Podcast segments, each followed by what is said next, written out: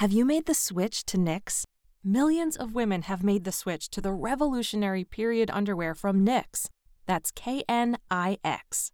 Period panties from Knix are like no other, making them the number one leak proof underwear brand in North America. They're comfy, stylish, and absorbent, perfect for period protection from your lightest to your heaviest days. They look, feel, and machine wash just like regular underwear, but feature incognito protection that has you covered. You can shop sizes from extra small to 4XL. Choose from all kinds of colors, prints, and different styles, from bikinis to boy shorts, thongs to high rise. You've got to try Knix. See why millions are ditching disposable, wasteful period products and have switched to Knix. Go to knix.com and get 15% off with promo code TRY15. That's knix.com, promo code TRY15 for 15% off life changing period underwear. That's knix.com. Slow Burn is a production of Slate Plus, Slate's membership program.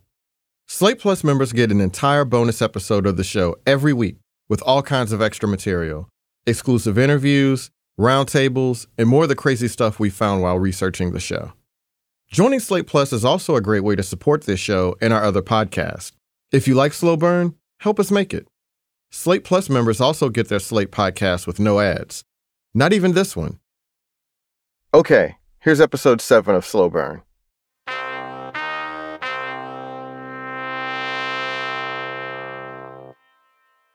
This podcast has language that some people might find offensive.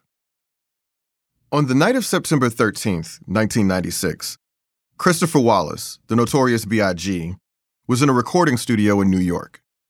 It was about a week since Tupac Shakur had been attacked in Las Vegas, and Biggie and his crew still figured Tupac would pull through. I mean, Pac got shot. We was like, all right, Pac got shot. He'll live. You know what I'm saying? He always lived. It's not the first time he had got shot. That's Nashiem Myrick, one of the producers who was working with Biggie back then. Myrick was in the studio with Biggie all the time, and they weren't doing anything all that special on September 13th.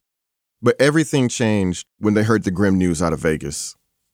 When that shit came across, because I had the TV on, everybody had the TV on.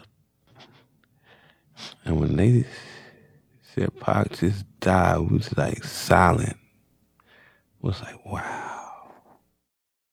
Biggie and his wife, Faith Evans, were living apart. He called her that night. She described his voice as low and small. He was crying and seemed afraid. Something ain't right, Faye, he told her. Shit got fucked up somewhere along the way. But that was my nigga. Biggie was clearly hurt by Tupac's death. He was also scared to realize that Tupac's money and security guards hadn't protected him from the violence of the streets. But at the same time, Biggie wasn't exactly mourning his former friend. Tupac had told the world that Biggie and Sean Puffy Combs were involved in the shooting at Quad Studios. Tupac had also boasted about sleeping with Biggie's wife and fantasized in his lyrics about killing Biggie and everyone around him. No matter the bond they'd shared when times were good, Biggie wasn't going to forget the bad stuff. This nigga, he made my life miserable, Biggie said to his friend Dream Hampton. He told lies, fucked with my marriage, turned fans against me. For what? Biggie told Hampton he wasn't going to Tupac's service. It turned out he couldn't have gone, even if he wanted to. Two days after Tupac's death, on September 15th, New York police arrested Biggie and his friend Lil Cease for marijuana possession. The cops took their Lexus, and when they got it back, the car wouldn't drive. The dealership gave them a new ride, a Chevy Lumina. The next day, they took the Lumina on the New Jersey Turnpike. Cease was driving, and Big was in the passenger seat. Here's Biggie's old friend Chico Del Vec of Junior Mafia. It was raining. Mm. Cease tried to spin off through the lane of an exit and ran into the barricade. Cease's face hit the steering wheel, shattering a bunch of his teeth. Biggie fractured his leg in three places and had to be cut out of the van. Biggie spent much of the next two months at a rehab facility. He also started seeing a therapist and talking to God. Biggie decided that he needed to slow down and change his life. Even before the accident, Biggie had started thinking beyond his hometown. He'd left his beloved Brooklyn for a quiet gated community in Teaneck, New Jersey. Now 24 years old and a platinum selling artist, He already had a young daughter, and Faith was expecting his son. He wanted to buy his mother a home in the Poconos. He teamed up with an old friend to start a record company, Undeas Entertainment. He'd learned from watching Puffy that the real money was behind the scenes. If Biggie wanted to secure his future, there was still one huge thing he needed to accomplish. He had to make his peace with the West Coast. No one had been charged in Tupac's shooting, and rumors were rampant about who might be responsible. Some blamed the Southside Compton Crips. Others blamed Bad Boy, specifically Biggie and Puffy. All the speculation had made Biggie somber and withdrawn. He told one music writer, It's not worth it anymore. That's why I just stay in the motherfucking house. The only way he could squash the beef, Biggie thought, was to do what he did best.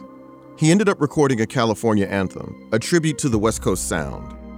Going Back to Cali would be one of the best known tracks he ever made. He and Puffy also made another move, setting up a splashy promotional trip to Los Angeles. That turned out to be a huge mistake.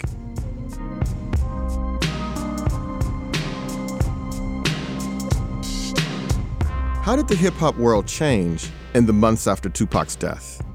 How did his killing reignite a gang war in LA? And why did Puffy and Biggie risk everything by going to the West Coast? This is Slow Burn. I'm your host, Joel Anderson.